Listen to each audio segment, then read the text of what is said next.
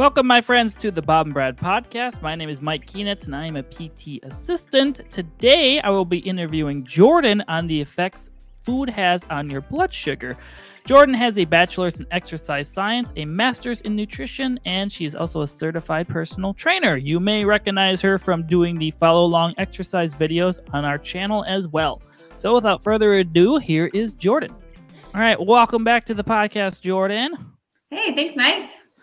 Today, we are going to talk about the effects food has on your blood sugar. So, the first question I have is we're going to start with the simple question What exactly is blood sugar and how does it work in your body? All right, that's probably a good place to start. Um, so, we shouldn't go ahead assuming people even know what blood sugar means. Um, so, I don't I'm not into talking super sciencey. Like when we have the conversation of blood sugar, sometimes it can get a little bit. So I want to try to keep this on the lighter side um, so that I don't bore everybody like we're in a college lecture room. So that's my goal, anyways. So stop me if I'm getting. What too, if I like college lectures? Getting too deep. Well, I mean, I'm just kidding. Go ahead. Yeah. So I'm gonna try. I'm gonna try to kind of, for lack of a better word, dumb it down a little bit and keep it a little bit more exciting. Um, but anyway, so blood sugar.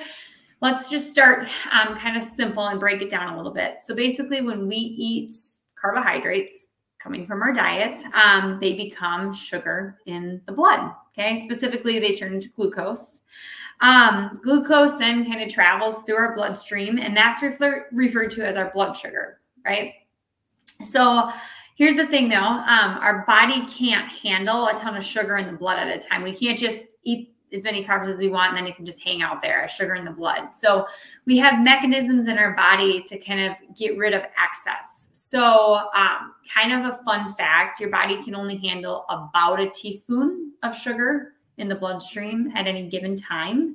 Um, so, we have to control this. Um, so, what happens is our blood sugar is kind of regulated by different hormones. So, if we have too much, um, insulin comes in. I'm sure everybody's heard of insulin at least, but that's what its role is. It's basically we have too much sugar in the blood, so insulin comes in to try to get it out of the bloodstream.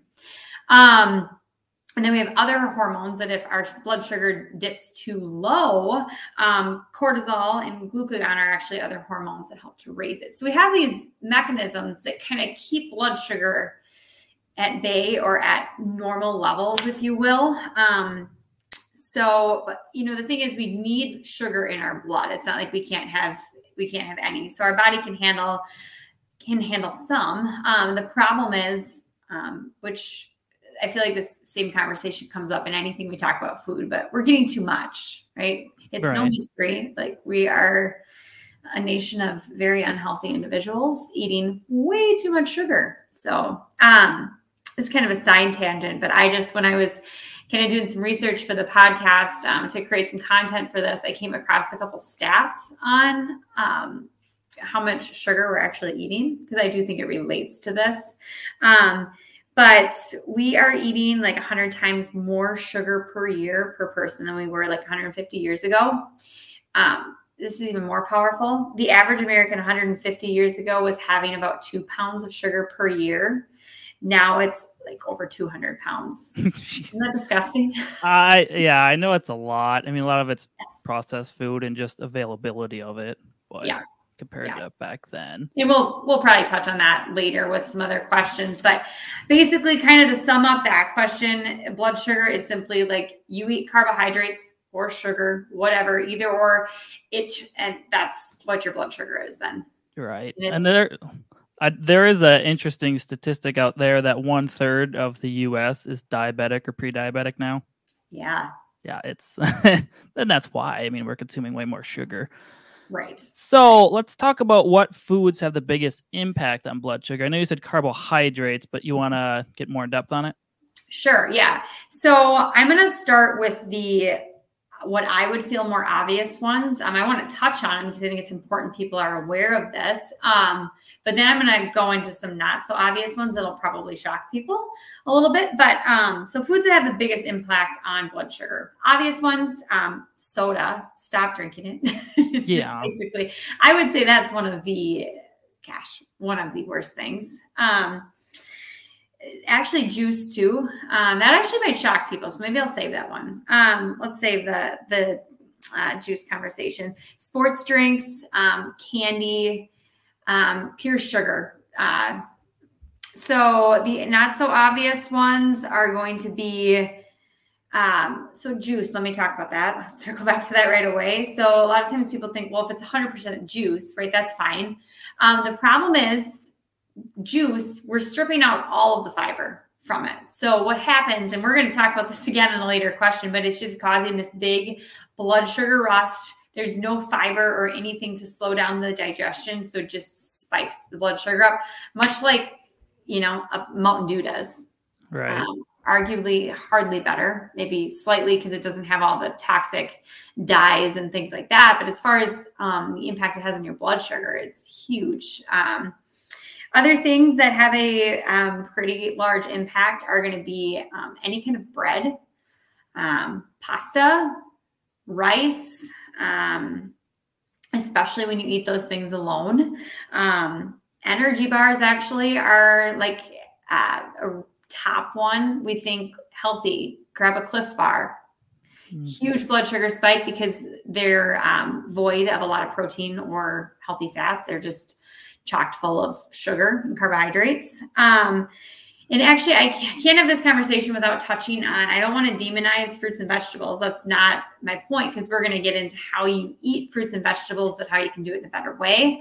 Mm-hmm. Um, but things like starchy vegetables, potatoes, even sweet potatoes, squash, well, yes, they have a place in the diet.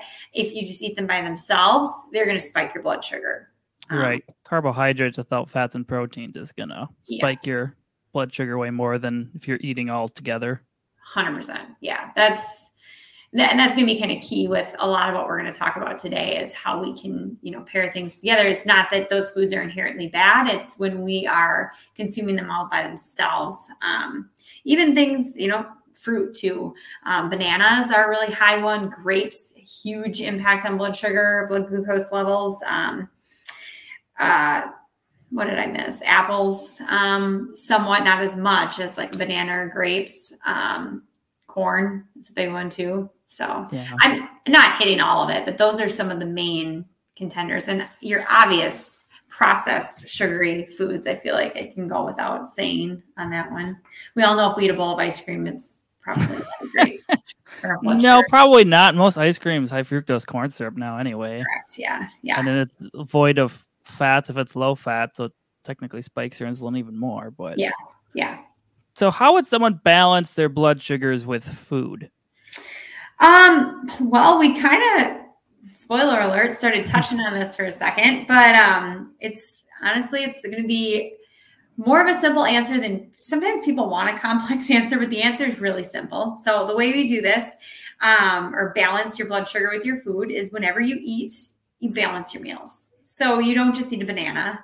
You would, for example, eat a banana with a handful of almonds. So the point here is um, balance your meals whenever you're eating carbohydrates. Make sorry, there's a fly in here.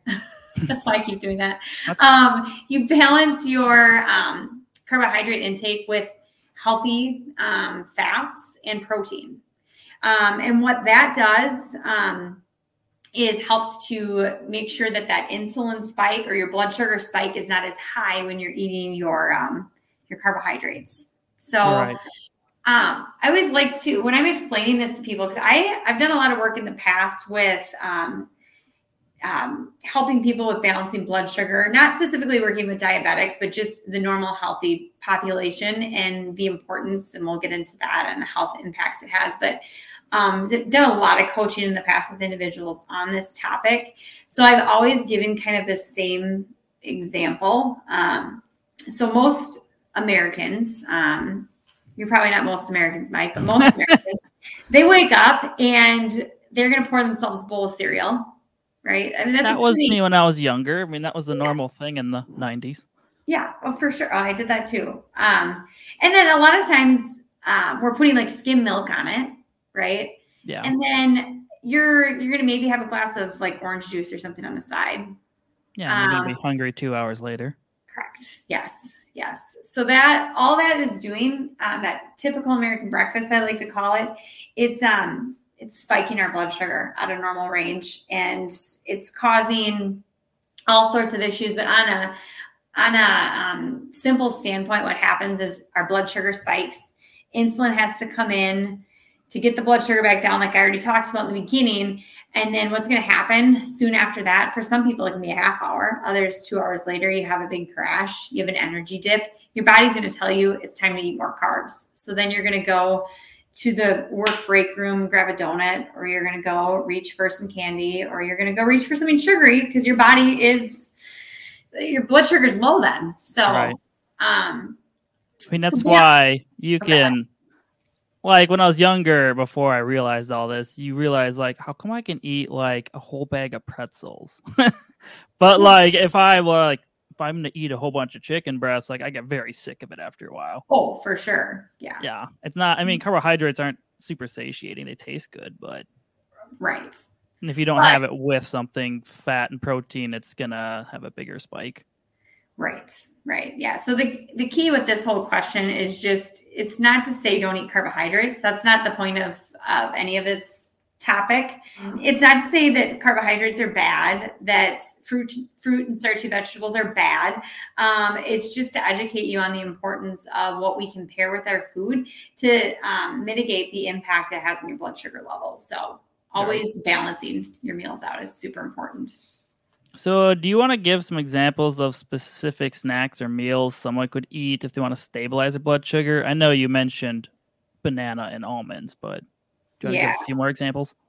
For sure. Um, I'll kind of list some of my my go-tos and then just know you could swap out, you know, fruit for fruit, different kind of nuts for different kind of nuts. But um, one of my I probably eat this, if not every day, every other day, an apple with almond butter.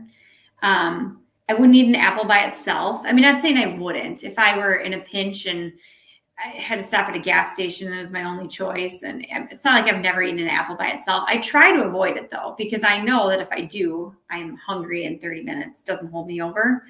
Um, so an apple with almond butter is one of my go-tos. Um, uh, so like veggies with guacamole would be another good example. Um, if you do eat dairy, um, making sure you you reach for like full fat. So full fat yogurt with berries would be another way you could balance out that snack.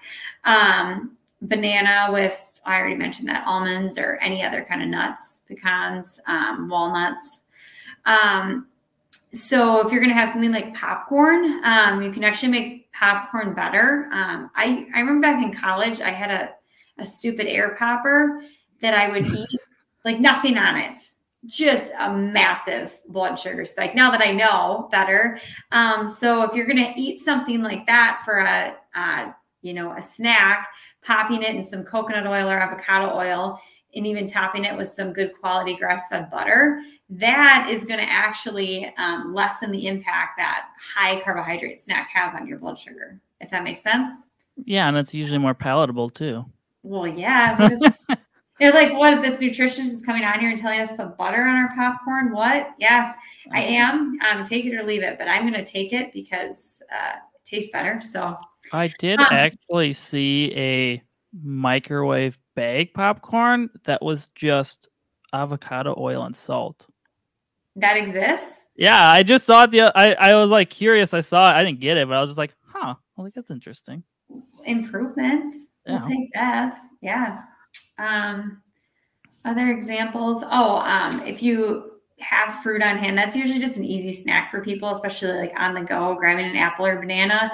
Hard boiling eggs, those have protein and healthy fats from the yolk. So that's a good thing that you can pair along with um, when you're snacking. When you're building meals, it's it's super simple. At least in my head, simple. Um, I mean, all of my meals, like dinner meals, unless I get fancy, they consist of some kind of meat or seafood. Um, and then I usually have like a starchy veggie and a non starchy. So, like, if I'm going to have sweet potatoes, I'll also have like broccoli with it too. Um, and then I usually put butter on my sweet potato, for example, to lessen again the impact of not having this big blood sugar spike, just to keep things more even keel. Um, so, just when you're looking at your plate for dinner or lunch or breakfast, do I have a protein? Do I have a fat? And then your uh, carbs come from your starchy vegetables or fruit. Do you eat other carbohydrate sources? Like, do you eat grains at all? I don't. Um, I'm just curious. Yeah, no, I the only thing that I might get away with once in a while is I'll eat um eat a little bit of rice, but that's not not too often. Um quinoa, which is right. technically technically a green. Yeah. Um uh, no, I don't I don't really do bread. Maybe a good piece of sourdough bread once in a while. All right. So, how does someone become insulin resistant? Um, okay, so this is another area I don't want to get too sciencey, but um, so the way this kind of works is, you know, when we are constantly spiking our blood sugar, we have to call in insulin, right? I already talked about in the beginning that um, we can only handle so much in our bloodstream at one time, so insulin has to come in, um, get it out of there, um, and we're basically just overusing insulin. Is how this happens. So, you know like I said, go back to that standard American breakfast. Somebody wakes up, they grab their bowl of cereal, pour their glass of orange juice, and then insulin has to come in because trust me, that's going to cause a massive blood sugar spike. So we've recruited insulin. Then we walk to the break room at work and we grab our donut. Again, our body recruits insulin. Then an hour later, it's already time for lunch. We eat our sandwich that we brought from home um, with two pieces of bread and a side of chips um, and a banana because we think we're being healthy. And once again, insulin's recruited. Then we're really tired, like an hour or two later, because our blood sugar was spiked, and we're like, now we're hungry again, or we need something afternoon pick me up. So then we go to Starbucks and we grab our grande vanilla latte. Again, blood sugar spikes. Was that your go-to drink, or no? no oh, okay. No, um, I'm just I'm speaking. I I just observe. Um, and then we get home and we're just ravenously hungry. Um, so we, you know, have a snack while we're thinking about what we're going to have for dinner. So, anyways, my point is, some like the average person might have six, seven, eight massive blood sugar spikes throughout the day. Well, every time that happens, insulin's recruited. So think of it this way: insulin's just it gets tired. it just gets worn out, for lack of a better word.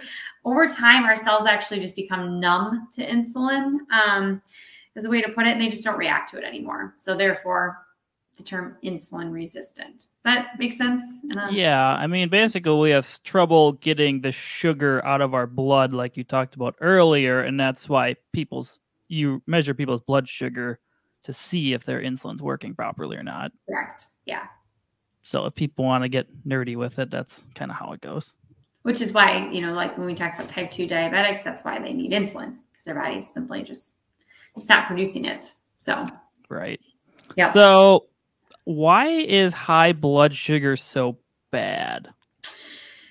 Uh, loaded question. There's a lot, lot of reasons. Um, I would argue most of our metabolic disorders or diseases um, that we're plagued with in the United States are worsened. I'm not saying this is the sole cause, but definitely worsened by irregular blood sugar levels. So when I say metabolic diseases, think, um, well, obesity is technically um, a metabolic disease, um, diabetes, um, stroke, dementia, Alzheimer's um, a lot of a lot of those are linked and related to dysregulated blood sugar levels. So that's that's number one why why it's so harmful because it can lead to um, a lot of those issues. Um, we talked about energy levels a little bit. So although not as serious as a metabolic disease, it's pretty serious if every day at two in the afternoon you want to fall asleep at your desk or you have to take a nap, um, a two hour nap just to get through your day. So those massive up and down swings of energy, people think that's normal, a mid afternoon slump, right? It's not, that's not normal. That's a sign of dysregulated um, blood sugar levels or you didn't sleep, but right. You know if if you're normally sleeping and you get that that's not a good sign. And who wants to walk around with low energy all the time? Doesn't feel good? Also mood a lot of mood disorders are linked to this too. Depression anxiety people don't always recognize that.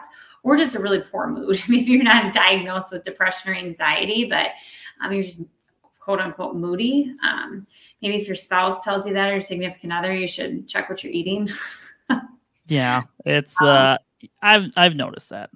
yeah. Yeah, or getting hangry, that that term. Um you know that that's totally also just re, uh, related to your food choices and your blood sugar levels. Yeah, you shouldn't get hangry. Should be controlled. I mean, you're going to get hungry during the day, right?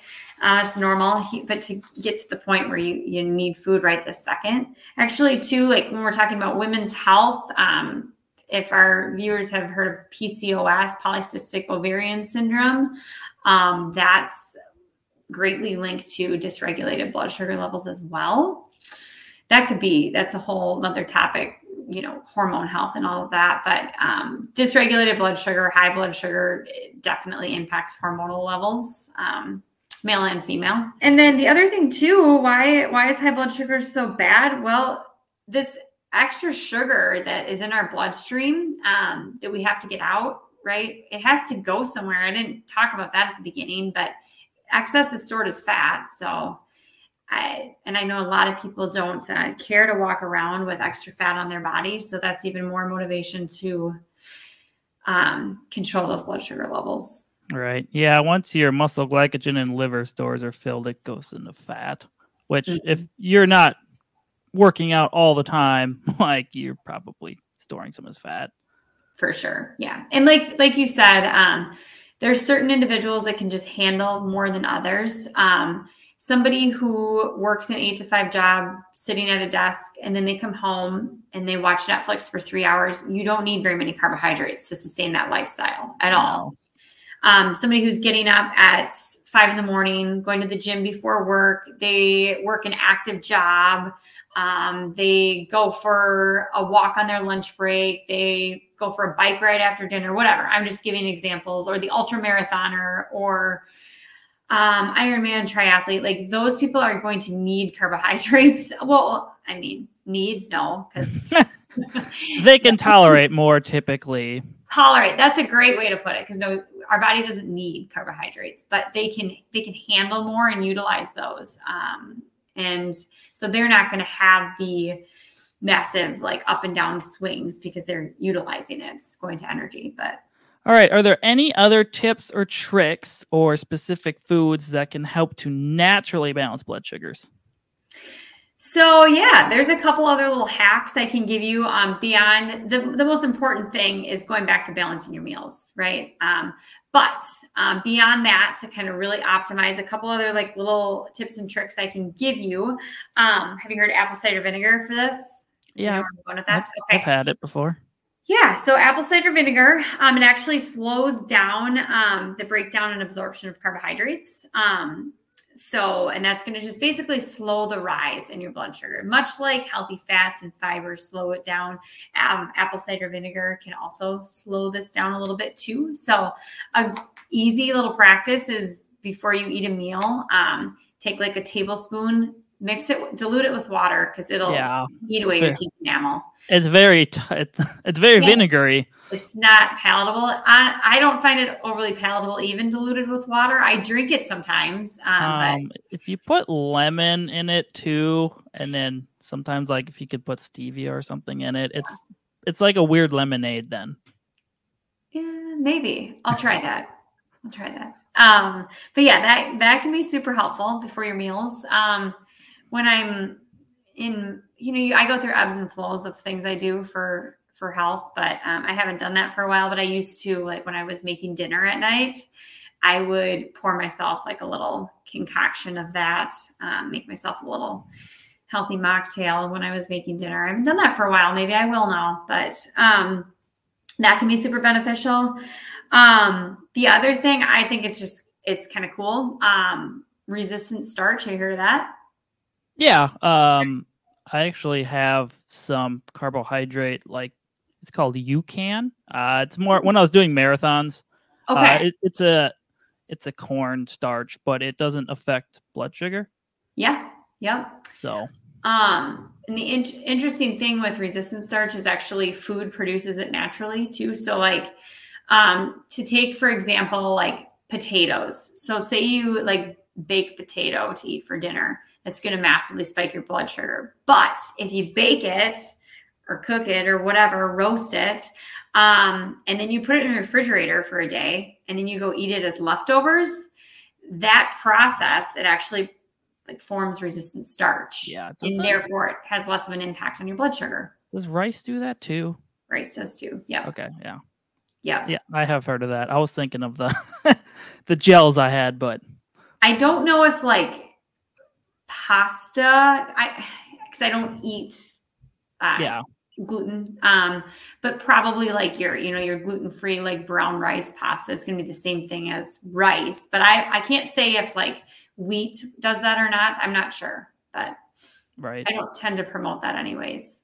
So, um, so resistant starch, that's another little hack. Um, also, I can't talk about this topic without talking about at least touching on sleep. I mean, the importance of getting adequate rest because um, lack of sleep can also lead to insulin resistance. So you can be doing all the right things in your life and eating perfectly, but if you're trying to walk around on four hours of sleep, like that's not good either. So yeah. Um, making sure you're getting um, adequate sleep. Um, exercise too. Um, I'm a big fitness guru, so I can't have this topic too without talking about the importance exercise has on um, stabilizing blood sugar and helping to just balance it naturally. Um, something, and it doesn't even have to be like you got to go to a gym, you have to start some crazy routine. Um, something as simple as going for an after dinner walk is incredibly powerful, or getting in the habit of when you eat, like even if you can go out for five minutes, like go out, get a little fresh air, move your body a little bit, that has a significant impact on the impact your food choices have on your blood sugar too. Also usually helps you digest your food a little quicker. They call um 10 minute walks after meals. I've heard about it. Yeah. A lot of people I haven't haven't heard of that. I um that's another thing when I'm trying to be more mindful with I I do try to move after it, doesn't have to be long. You don't have to go for a. It's easier a this time of year versus winter coming soon. I will admit. Right. yes. Even my dog doesn't like the winter. No, no. Do we have any other hacks, tips? Hacks or tips? Um, I mean, the basic supplement protocol that I have I've talked about before when I've been on this channel, but um, I'm not gonna like call out any like specific supplements, um, but you know your general like fish oil and making sure you have adequate vitamin D levels. Um, I did a podcast on vitamin D, but vitamin D really impacts everything, and if your levels are too low, that can also have an impact on your um, blood sugar. So vitamin D actually helps muscle cells respond to insulin too. So making sure that you're um, adequately supplemented with things you're not getting through your diet. Right. So, what would be your top tip, or was that your top tip?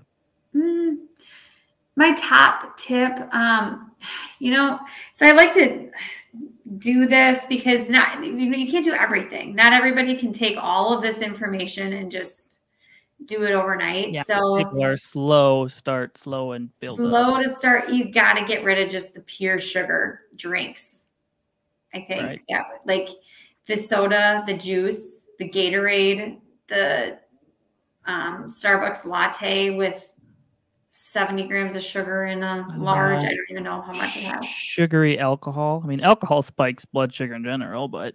Right. But yeah, sugary alcohol. Um, like your. Or high carb beers, I guess, as well. Right. Um, yeah, just because like sugar in the form of drinks, it has absolutely nothing to slow down the digestion process. It goes straight through. Um, so that would be honestly probably my top tip. I mean, there's going to be a lot of like food things that you you could do, but that alone right there is going to be insanely helpful. Um, I feel like that's kind of the obvious one. And the other big takeaway I want people to get from this too is um, balancing your meals out. So I I spent um, in my last my, my previous job when I was um, a nutritional health coach full time um, for a couple of years. I people would come to me for a host of different reasons, right? Um, but I feel like I was like a broken record. I used the same conversation to help people fix a lot of issues, and it came down to how can we balance your blood sugar because it's related to so much. And so I spent most of my time coaching people on building a balanced plate like protein, healthy carbs from fruits or vegetables, and um, healthy fat. Balance your meals, balance your snacks um, and avoid eating those carbs on their own. That's going to reduce your cravings also and it's it's going to keep your um, like sugary cravings at bay. So um i know that's two things but i feel like okay. Those are the biggest really like hone in on um like that concept of balancing meals out. Um breakfast. Like if you have to start somewhere after you after you ditch your soda and your juice and your gatorade and your sugary alcoholic drinks, all that. Um, you're like, okay, I'm ready for step two. Make your breakfast better. Like, ditch the sugary breakfast. Um, have a savory breakfast, eggs and bacon. I'd rather see that on somebody's plate by far than um, the bowl of cereal or the bagel or the pancakes or the waffles or the muffin or the whatever people are eating.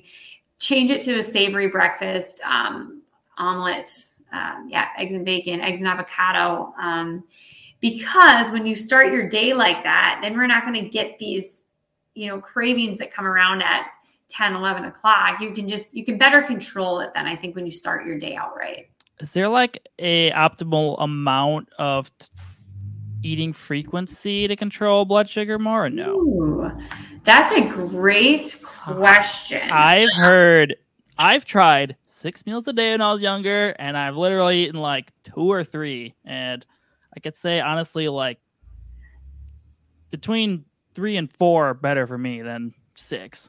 I am gonna I'm gonna second that with based upon um, personal observation amongst myself and working with other clientele, um, as well as just you know research on the topic too. Um, I think the whole six meals a day concept that we've been taught is is honestly not optimal. Um, no, you're and, eating all day long. Correct. And then you're you're constantly recruiting um like you never give your body a break from digestion too. If you're constantly in a fed state, your body never gets a break. Yeah. So I yeah, I think more that 3 to 4 meal is is better than 6 for balancing blood sugar levels. Yeah, that's what I felt was way easier. It's just I don't know. I don't like cooking that much either. No, and you can get away with two. I mean, we could do a podcast on intermittent fasting sometime because that's um that's another um topic. But you know, a lot of people find great success in that and not eating their first meal until you know noon for the day. Well, you're not going to eat six times then. No, you got to eat. Yeah, you got to get used to bigger meals. I've I've done both, but yeah. All right. Any last remarks for controlling blood sugars? You know, I think we kind of covered everything. I don't think so. Okay. Uh, thanks for joining us again. Hey, thanks. No problem.